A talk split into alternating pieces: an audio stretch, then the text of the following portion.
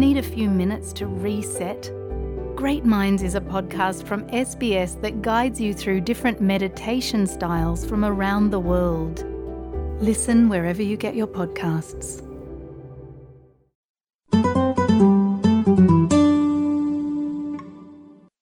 आज की रिपोर्ट में सबसे पहले बात किसान आंदोलन की। एमएसपी पर कानून बनाने सहित कई अन्य मांगों को लेकर दिल्ली की सीमा पर डटे किसानों ने दिल्ली चलो मार्च को फिलहाल रोक दिया है। इसको लेकर किसान नेता आज कोई फैसला करेंगे। इस बीच बुधवार को एक प्रदर्शनकारी किसान की मौत को लेकर गुस्साए किसानों ने आज देश भर में काला दिवस मनाने का निर्णय लिया है। यह निर्णय संयुक्त किसान मोर्चा ने किया है। काला दिवस मनाने की घोषणा करने वाले संयुक्त किसान मोर्चा ने किसान की मौत की न्यायिक जांच की मांग भी की है। साथ ही 1 करोड़ का मुआवजा देने की मांग भी किसान कर रहे हैं।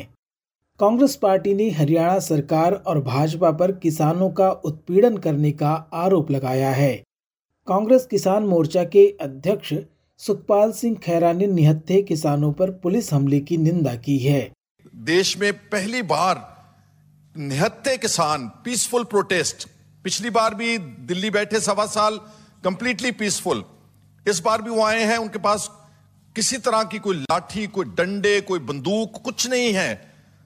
अपने देश की ही पुलिस, अपने देश के ही किसानों, अन्नदाता को जो जिनके बच्चे बॉर्डर्स के ऊपर हमारे देश की रखवाली करते मरते हैं, उन पर सीधी गोली चला करके उनको उस शुभ कर्मन को मार दिया और मारने के बाद मान नहीं रहे।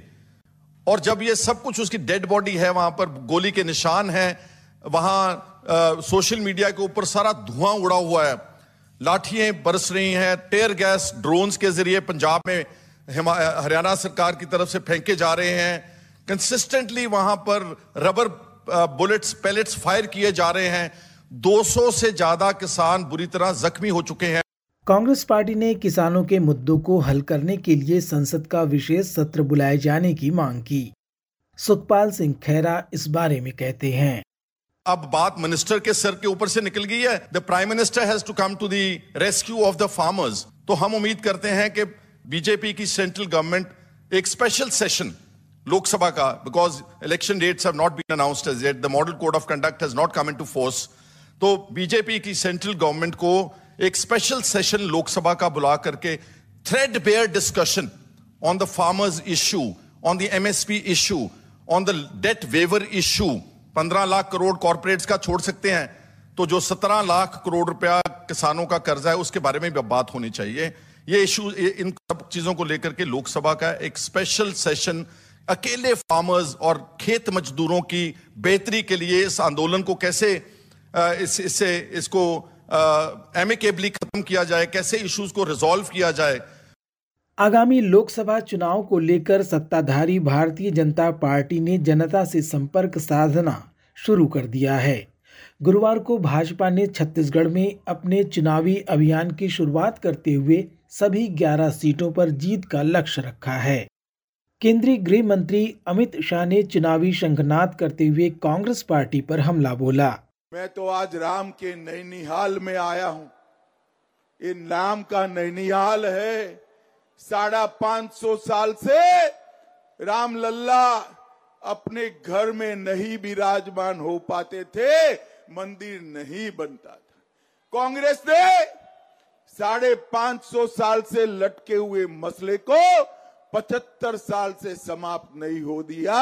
मोदी जी ने 22 जनवरी को राम लल्ला के मंदिर में राम लल्ला की प्राण प्रतिष्ठा कर ये काम भी पूरा कर दिया। वहीं प्रधानमंत्री मोदी ने गुरुवार को अपने गुजरात दौरे के दौरान कांग्रेस पार्टी को घेरने का सिलसिला जारी रखा। विकास और विरासत, उसके बीच टकराव पैदा किया गया, दुश्मनी बना दी। इसके लिए अगर कोई दोषी है तो वही कांग्रेस है, जिन्होंने दशकों तक देश पर शासन किया। ये वही लोग हैं जिन्होंने सोमनाथ जैसे पावन स्थल को भी विवाद का कारण बनाया।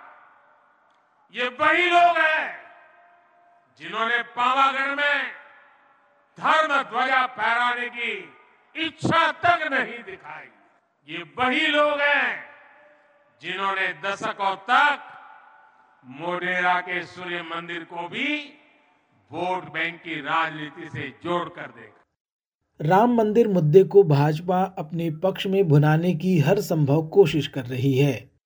प्रधानमंत्री मोदी सहित भाजपा के लगभग सभी नेता अपने संबोधन के दौरान इसका उल्लेख करने से नहीं चूकते। प्रधानमंत्री मोदी ने मेहसाणा में अपने संबोधन के दौरान राम मंदिर के बहाने कांग्रेस पार्टी पर हमला बोला। ये वही लोग हैं जिन्होंने भगवान राम के अस्तित्व पर भी सवाल उठाए, उनके मंदिर निर्माण को लेकर रोड़े अटकाए और आज जब जन्मभूमि पर भव्य मंदिर का निर्माण हो चुका है, जब पूरा देश इससे खुश है, तो भी नकारात्मकता को जीने वाले लोग नफरत का रास्ता छोड़ नहीं रहे हैं। भाइयों और बहनों, कोई भी देश अपनी विरासत को सहेज कर ही आगे बढ़ सकता है। और अंत में चर्चा पूर्वोत्तर राज्य मणिपुर की, जो पिछले कई महीनों से अशांत चल रहा है। मणिपुर हाई कोर्ट ने गुरुवार को मार्च 2023 में दिए गए अपने उस फैसले को रद्द कर दिया है जिसमें मैतेई समुदाय को अनुसूचित जनजाति में शामिल करने के प्रस्ताव का समर्थन किया गया था। हाई कोर्ट ने अपने आदेश से उस पैरा को हटाते हुए कहा है कि यह सुप्रीम कोर्ट के संवैधानिक बेंच की राय के विरुद्ध था। आपको बता दें कि कोर्ट के इसी आदेश को राज्य में कुकी और मैतेई समुदाय के बीच जारी हिंसा का उत्प्रेरक माना जाता है। भारत से आज की रिपोर्ट में बस इतना ही। मैं Vishwa Ratna S B S radio की हिंदी सेवा के लिए।